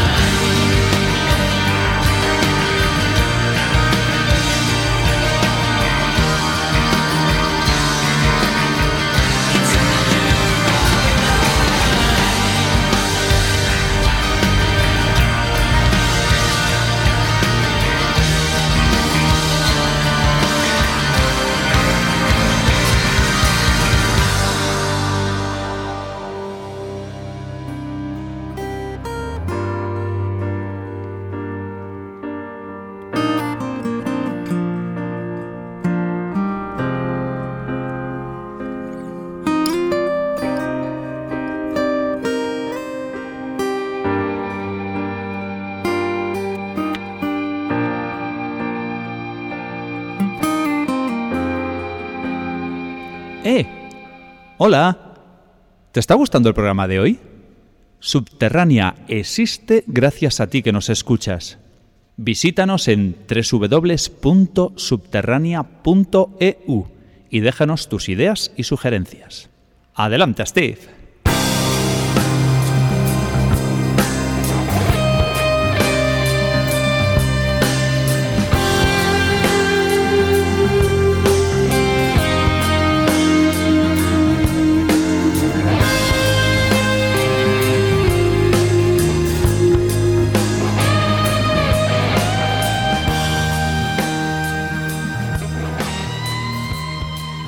Bueno, pues seguimos recordando todavía esos discos que nos han quedado un poquito atrás mientras estábamos en verano y joder, nos venía a la mente pues un disco verdaderamente sublime y en el que estamos totalmente de acuerdo. Estamos hablando de Anathema y su último disco, Weather Systems.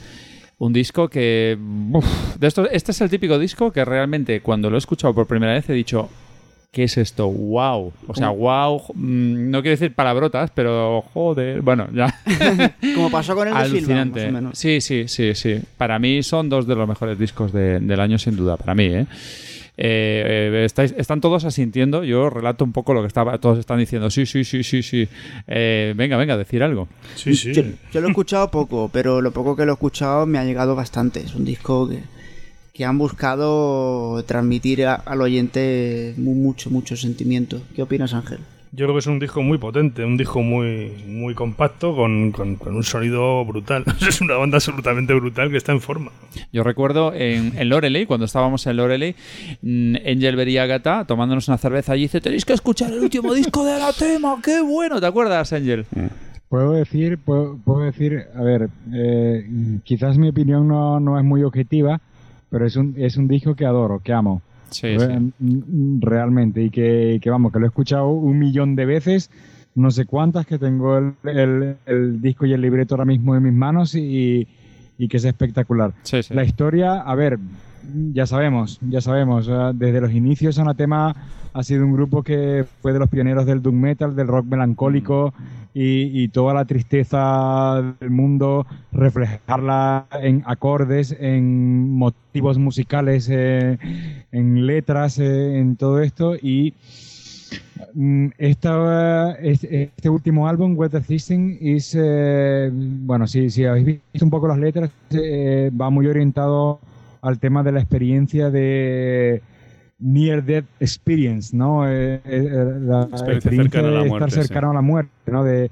esos momentos en que para algunas personas que lo han vivido, de estar a punto de morir o quizás muriendo y de repente volver a la vida, ¿no? De repente volver a la vida, y es digamos una historia, una amalgama de experiencias.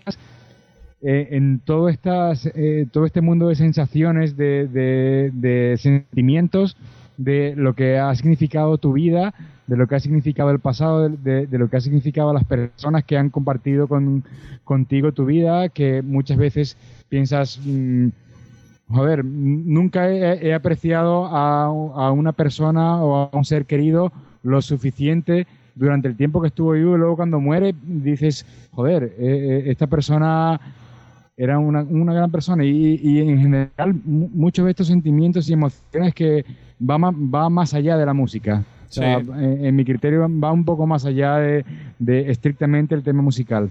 Daniel Kavanagh, cuando anunciaba la inminente salida del disco, ya dijo una frase bastante enigmática en su momento, que luego ha resultado ser totalmente correcta. Dijo que estaban preparando un disco que conmoviera al oyente. Y la verdad es que yo, cuando lo escuché por primera vez, dije, ¿cuánta razón tenía este señor? Lo que provoca es eso, te conmueve. Esa música que te llega por dentro, te llena y dices, madre mía, qué bestialidad lo que acaba de hacer esta gente. Sí, sí, es que es la profundidad que tiene lo que estaba diciendo Engelbert. Y lo más impresionante es que estamos todos de acuerdo. Sí, es que han conseguido aunar a todos. Porque incluso hasta los amantes de Anathema de los primeros tiempos, de su época más doom metal, encuentran que esto es una maravilla también. Sí, sí, es que, a ver, vamos a ver, yo creo que cuando una maravilla es una maravilla, pero sobremanera, o sea... Es para todos. Claro, yo creo que es para todos, o sea, realmente. En lo lírico, por lo que estás contando, es espectacular. En lo musical... es sublime, o sea, es una preciosidad. Sí, sí, no, está claro. Otro de los discos que teníamos ahí para comentar, porque precisamente bien lo merece. Y puestos a escuchar un tema, muchísimos, pero... El que abre. El que abre, ¿no, Engelbert?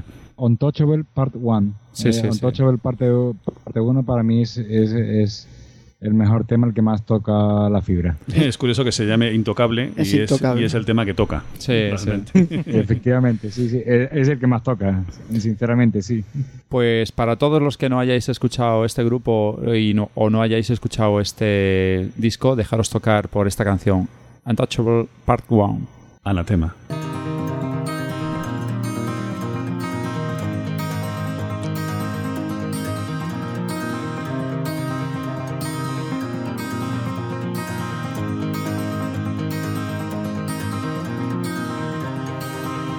And I feel like I knew you before,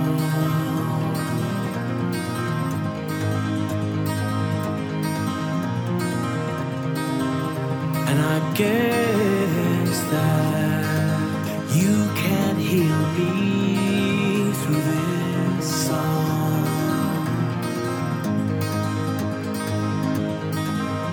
And my love will never die, and my feelings will always shine, and my love will never die, and my feelings will always shine.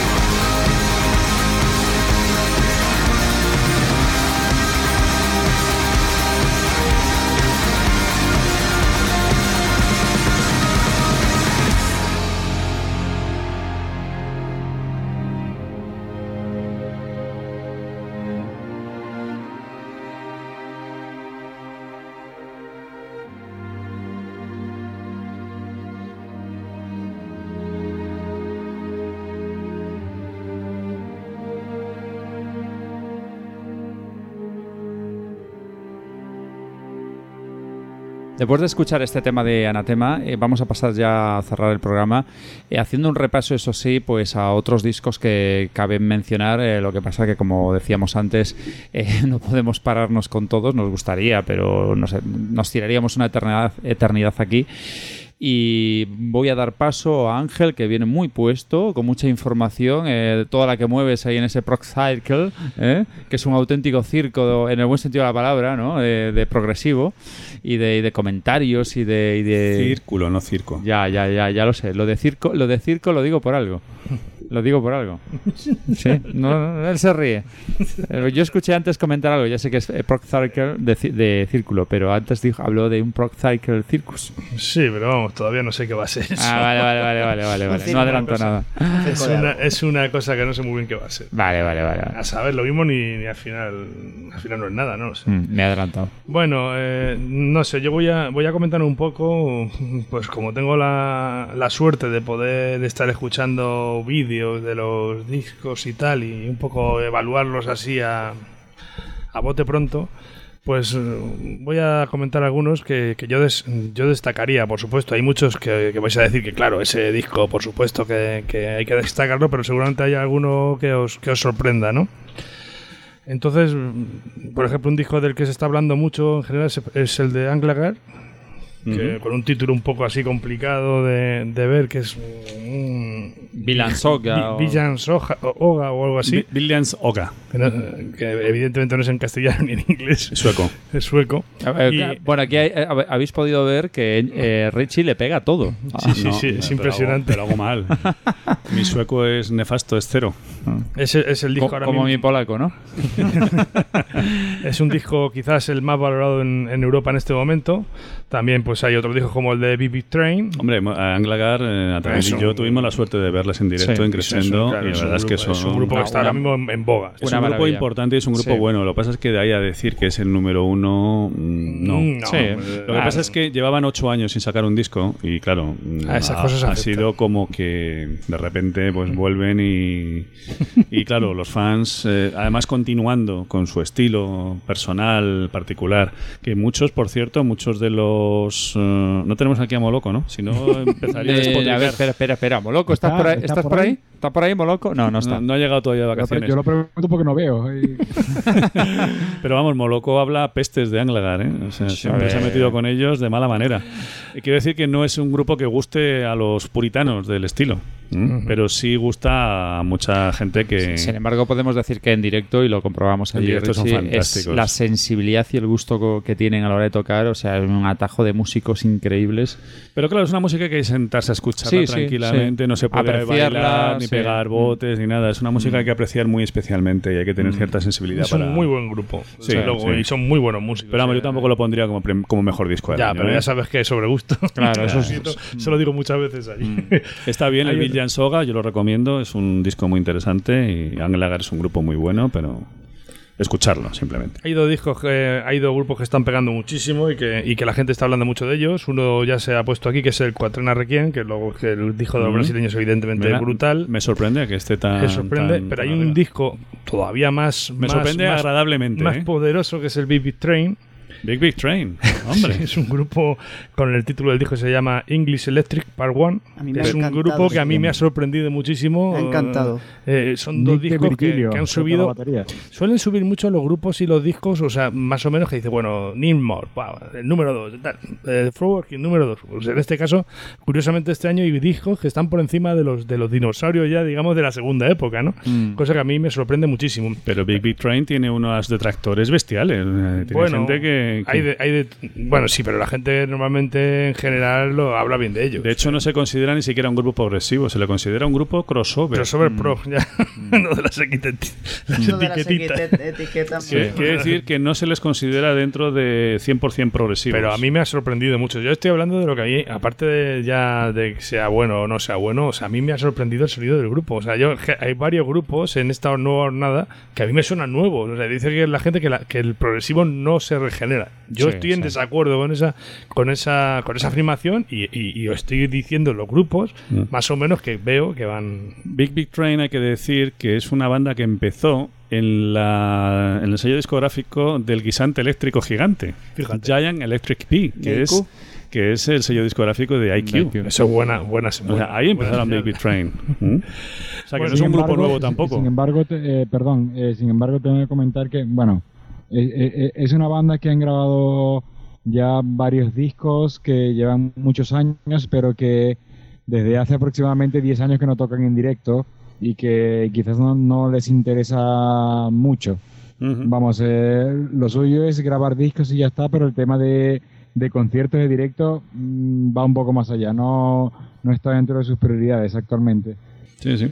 Bueno, el caso es que con 7 discos ya a sus espaldas, pues ya son una gente que... Y además el primer disco es del año 94, si no recuerdo mal. O sea, que ya tienen por ahí 18 añitos de existencia, que no está nada mal, ¿eh? Que ya no son un grupo de estos precisamente novatillos. No, para nada. Bueno, el último disco yo nada más que lo he podido escuchar un poquito por encima. No puedo valorarlo porque con una sola escucha tampoco puedo decirlo, pero no está mal. Es un disco que empieza muy bien. Por lo menos el primer tema es muy bueno. No sé si vamos a tener tiempo de escuchar algo de ellos.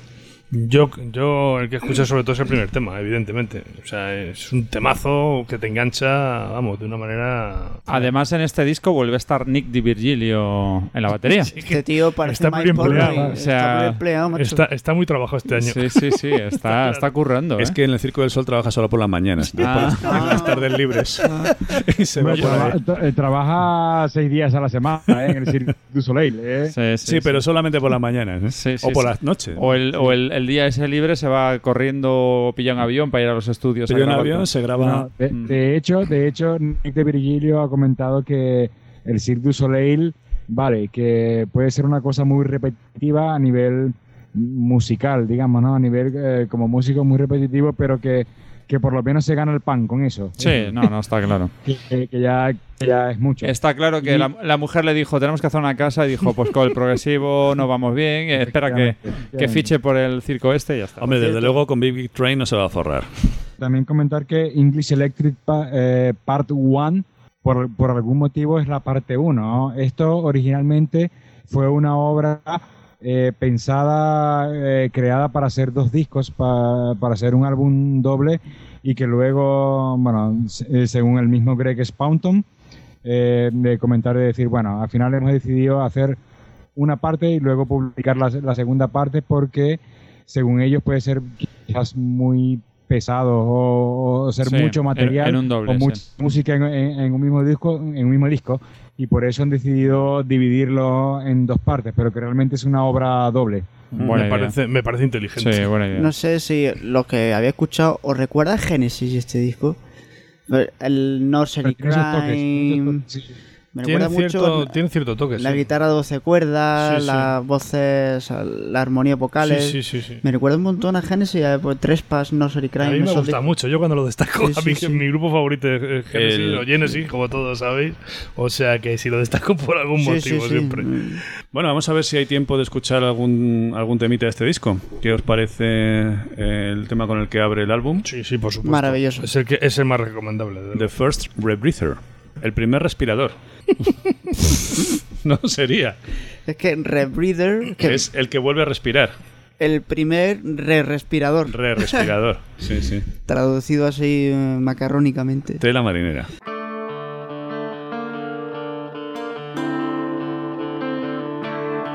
In a place where the riverbanks draw near, men walk heading to the west, where streams like giants' fingers close from the hills to the emptiness beneath, to the depths of the mere morning light, midwinter sun.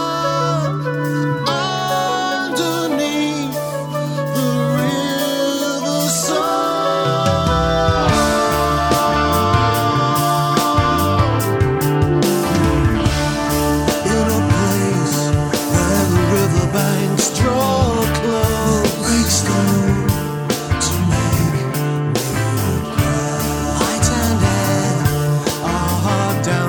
Cause you'll find engines work to move the water back to the edge of the mirror. Run, boys, run toward the light. The river's in, the tunnel's in. She comes, the sleeper wakes 10,000.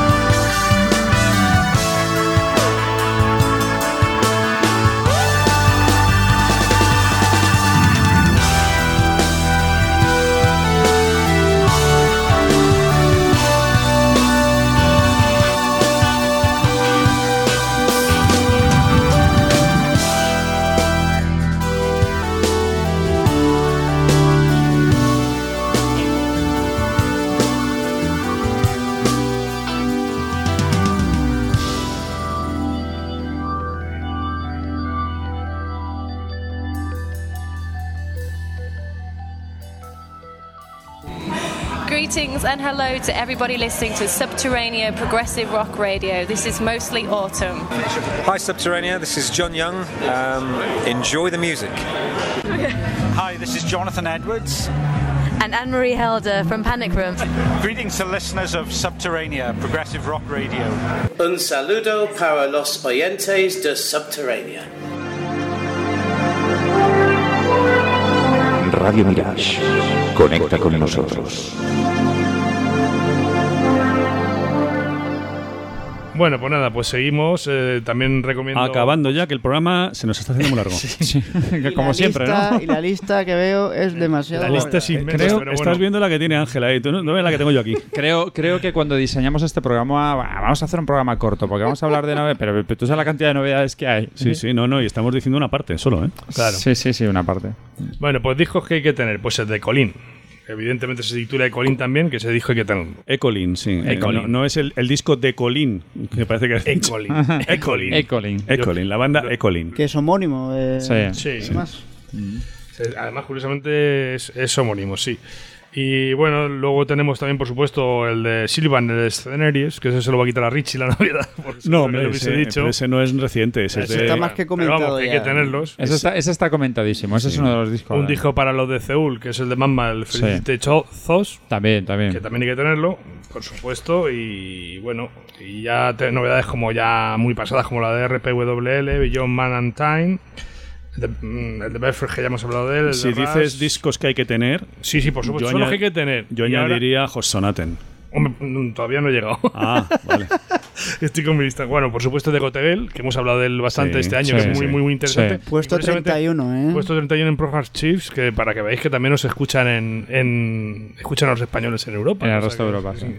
El de Gaspacho, que todo el mundo dice que es muy bueno, el March of Fogos. March of Ghost, bueno. Sí. Yo lo tenemos ahí pendiente. Bueno, a mí me ha gustado mucho. A ver, espera, un segundo. Creo que ha habido un comentario por ahí de Engelbert. No, que digo que bueno. Por el ahí, de Gazpacho, el de Gazpacho. ¿Lo has escuchado? No, pero bueno, ya sabes mi opinión sobre Gazpacho. No, pues en este disco han dado un salto, ¿eh? De calidad. Es un salto hacia Marillion, evidentemente. Pues vaya, un salto, macho. Hombre, oye. Suena muy bien el disco, ¿eh? Como dice Moloco, te voy a sacar la tarjeta roja. ¿Qué pasa si el salto porque hacia Marillion? Saltando hacia Hogar, no hacia... ¿Y qué? Hogar es un crack. Bueno, escúchalo y lo mismo te sorprende. Pero vamos a ver, Hogar, el artista que ha hecho, bueno, junto con el resto de la banda, Brave, Marvels.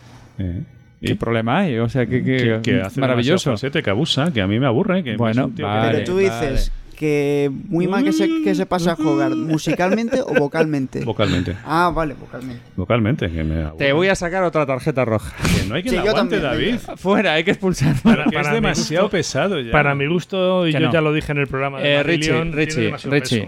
Cansa. Estropea. Richie. No, en serio, te lo digo, a ti. A ti, yo no. Pero vamos a ver, es un recurso, David, es un recurso vocal que hay que usarlo con moderación. Y este lo usa constantemente. ¿Y qué? Que aburre, coño. Pero te aburre a ti. Bueno. Te aburre a ti. Me parece que va a entrar una mítica discusión tipo Luxuria, ¿eh? Luxuria. Bueno, seguimos. Pues otro disco interesante, pues el que ha dicho Richie, el de Hossonaten, que es The Rime of the Ancient Mariner. Es el Chapter 1, un poema otro que también es parte 1. Un poema de Samuel Taylor Coleridge, que lo ha Fabio Sufanti, el compositor y miembro de grupos como Finisterre, La Máscara de Dichera o su propio trabajo con su mujer, Simona Angiolioni, se llama Aries, ese grupo, bueno, ese dúo, pues también tiene otro proyecto, porque este Fabio Ciufanti es como Clive Nolan o como Nick D'Virgilio, de estos que no sabemos de dónde sacan el tiempo multitarea para hacer tantas cosas. Bueno, pues Hossonaten, que es uno de sus proyectos, ha sacado este disco, pero además Chapter 1, es decir, capítulo 1. De lo que es la oda, el poema largo puede ser más de uno. De la rima del anciano marinero, del antiguo marinero, que a algunos os sonará por Iron Maiden, que ya en su disco Power Slave hizo una canción dedicada a este mismo. Una pedazo de canción de casi un cuarto de hora. Me parece un discazo ese de Iron Maiden. La letra es el propio poema. Me encanta que lo digáis, ¿eh? Sí, hombre, pero es que lo es. Es un discazo. ¿Cómo no lo vamos a decir, Angel? Vamos a ver, hay cosas que son evidentes, como hablábamos antes del último disco de Anatema. El Power Slave es un discazo, punto, y no hay más que decir. Bueno, aquí, aparte no es, de todo, no es de los mejores, aquí, de aquí Maiden, tocamos, es un discazo, sí. Tocamos todos los palos. Todos. Como vas a comprobar ahora, ¿eh? Oye, y habría que... Hay que decir que Hosonaten de Rime of the Ancient Mariner, de Fabio Sufanti, es totalmente recomendable. Hombre, claro, es un disco que hay que tener. Todos los que digo yo. Y habría que mencionar también el Epic Cloud, ¿no? De Devin Thompson. Sí, por supuesto. También. Y sigo. Del grupo District 97, que es un grupo bastante moderno. Distrito 97. Sí, Distrito 97. El disco Travel with Machines. Es un disco que suena bastante fresquito y bastante original, y que os recomiendo que le deis una escuchita, que os va a venir muy bien. Y más grupos así que hay que tener, pues ya hay un disco también que me ha sorprendido mucho, que es el de Diablo Swing Orchestra. Es el Pandora's Piñata, creo que es, aquí pone Piñata, pero es Piñata, que es un disco que me parece súper original y que hay que escucharlo. Es un disco además que le va a encantar, me imagino, a Engelbert, porque es metal 100%. Pero es un disco que a mí me ha sorprendido mucho, y hay cosas en el metal últimamente que realmente a mí me llenan, cosa que hace unos años quizá no pasaba, pero ahora últimamente estoy escuchando cosas muy interesantes. Al igual, y ya empalmo con otra cosa, con discos vinculados al jazz. Curiosamente hay 2 o 3 discos vinculados al jazz que son muy interesantes. Por ejemplo, tenemos el de Dean Watson, que es el Imposing Elements, que es un disco que suena fantástico. Es una mezcla de rock y jazz, me parece súper original y súper fresca, súper potente, que os recomiendo escucharlo. También tenemos el de Trio Escapes, que se titula Separate Realities, que también es un disco muy, muy, muy, muy interesante. Y el de un grupo que se llama Tribal Tech, con su disco X. Esos 3 discos de jazz y rock, o de rock y jazz, como queráis verlos, son súper interesantes. Y luego también voy a dar ciertas pinceladas de algunos discos que son interesantes, o sea, no son para tener la discografía, pero que conviene escucharos porque son bastante novedosos. Hay uno del grupo Motorpsico, Defiant Unicorn. The Death Defiant Unicorn, el unicornio que desafía la muerte, una cosa así. The Death Defiant Unicorn, de Motorpsico, que eso me parece un disco absolutamente original y novedoso, y que hay que darle una escucha. Otro disco interesante es el de... Y todas estas son novedades, curioso. Sí. Estamos hablando de últimos 3 meses, 4 meses como mucho. Sí. Un disco de The Gathering, o The Gathering. Que se llama Disclosure, que es súper interesante. Lo tengo en mi lista ahora. Otro grupo que se llama Profusion, que tiene un disco que se llama Rewotower, que es un Eclectic Prog, como lo llaman aquí, que me parece absolutamente brutal también. Y así, cosas interesantes, pues tenemos también... Pues a ver... Madre mía, todo eso son discos nuevos. Es que yo no me lo sé porque es imposible, claro. Mira, el de Thingy Place, que es el de Clean and Folk, que ese sí que lo conoces, ¿no? Ese, me lo dijisteis antes, y el de... 12 Alfonso sí. 12, vamos, sí, 12 Alfonso, son franceses. Charles Darwin, que también es un disco que hay que darle una escuchita. Son una gente curiosa estas de 12 Alfonso. Y un disco un poco ecléctico, así un poco rarito, de Rodrigo San Martín, Lais, de los ojos, que también, pues bueno, hay que darle una escuchita, ¿eh? Y yo ahí ya me paro. Ya le paso el testigo a Richie. Si no, tiene pues alguna cosa más interesante. Quedan cosas, claro, mira. Claro, es que yo tengo mucha, o sea, no tengo toda la información, tengo parte. De novedades recientes nos hemos dejado un grande, que es Ian Anderson's Jethro Tull, con el Chicas a Break 2. Es que eso se da por hecho. Que bueno, pero que es este año. Pero hay que decirlo. Sí, un discazo, pero que ha creado muchísima polémica, porque además Martin Barr se ha ido de la banda, o sea, se ha separado de Ian Anderson de mala manera. Parece ser que no hay buen feeling. No hay buen feeling, así que bueno, este Chicas a Break 2 a muchos les parece muy mal, y a otros nos parece muy bien. Y ya está, ahí está, que cada uno lo escuche y que decida. Tenemos de un grupo italiano, como se nota, que me tiro para lo italiano. Sí, Il Bacio della Medusa, Deus lo Vult, es el último disco que acaba de salir. Tenemos también de Kaipa, los genuinos y legendarios, el grupo y legendario grupo sueco donde empezó Rolling Stolt. Pues han sacado un disco que se llama Beat the Jar, También muy interesante, que hay que escuchar. Yo la verdad, nada más que le he dado una escucha, no me ha seducido demasiado. Y a mí Caipa siempre me ha gustado. Pero aquí este hay que darle escucha. Hay que darle más escucha, sí, hay que darle un poquito más de esto. Pero es que son tantísimas cosas. También italiano tenemos a Luca Scerani con Everybody's Waiting. Decir también que tenemos a un ínclito amigo del programa, entre comillas, que es Paul Menel. Ah. Tocamos madera, una vez que mencionamos este nombre, que ha sacado un disco muy polémico en dos aspectos. Por su portada. No, y por el contenido, por las dos cosas. Sí. Sale él, ¿no? The Great Outdoors. Es un disco que tiene una portada que no gusta nada a mucha gente. Es un poco irreverente. Y además el contenido musical del disco, pues bueno, se acerca más, como es Paul Menel, al pop más que a otra cosa. Pero bueno, ahí está para el que lo quiera escuchar. También otro grupo italiano, Sindone, La Bella e la Bestia. Interesante, es de los que hay que escuchar. The Reasoning, uno de los grupos que a mí me hubiera encantado poner aquí un temita de The Reasoning, así que queda pendiente. Es un EP que se llama And Another Thing. Sabéis que es uno de los grupos que salió de la disolución de Karnataka, como ya contamos en su momento. Más cosillas, Mind, el grupo Mind ha sacado el disco Structure. Y ya para ir terminando, porque si no nos vamos mucho, dos grupos que vamos a mencionar en futuros programas de Subterránea. Frequency Drift, los alemanes Frequency Drift, con su último disco Led to Rest, un disco fantástico y sensacional. Tuvimos ocasión de verles este verano en Loreley y hicimos una entrevista con ellos, así que en un próximo programa escucharéis este disco y la entrevista que les hicimos. Y otro grupo que también hemos hablado con ellos y hemos visto este verano en directo, en este caso fue en el Festival de Crescendo en Francia, los ucranianos Sunchild, aunque les vimos como Carfagen. Han sacado un disco en el 2012 que se llama Isolation. También escucharemos la entrevista que hicimos con Anthony Kalugin, su alma mater. Y también escucharemos algo de este disco. Y yo creo que ya va siendo hora de acabar. Ah, bueno, me olvidaba. The Pineapple Thief. Es verdad. Y otro grande, Saga. Y Saga, efectivamente. Saga. Para terminar ya hoy, The Pineapple Thief, hay que decir. A lo grande. A lo All grande. The Wars, un disco doble.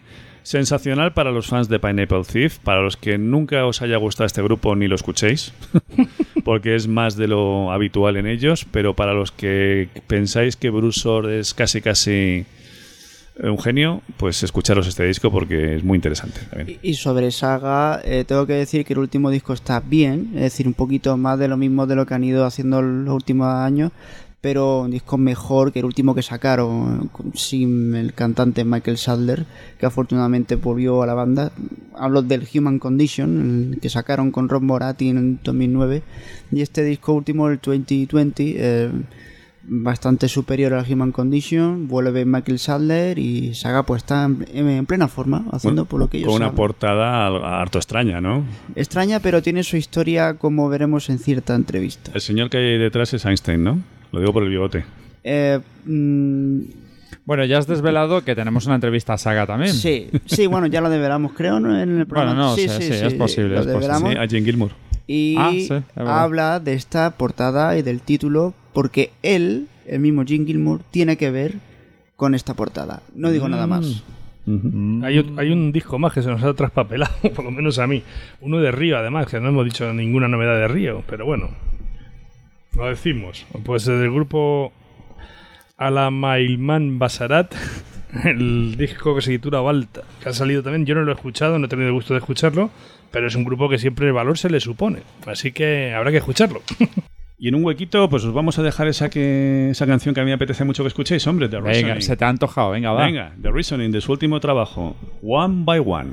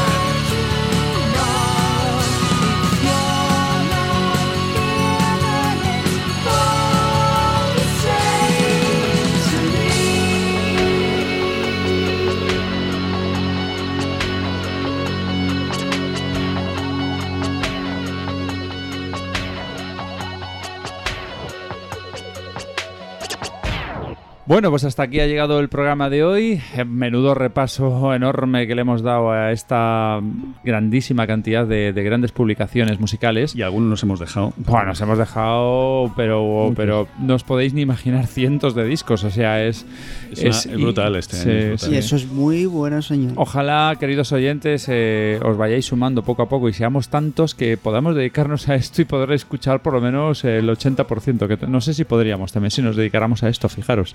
Es increíble. Bueno, ha sido un placer informaros y estar con vosotros una noche más. Despedirnos. Ángel, muchísimas gracias por venir de nuevo. Y, por invitarme.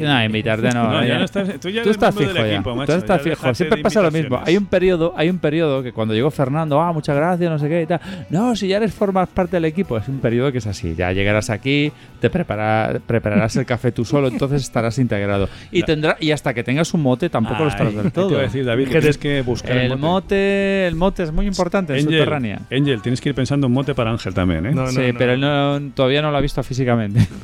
Yo no soy el yunque, ¿eh? Complicado. Ya buscaremos algo.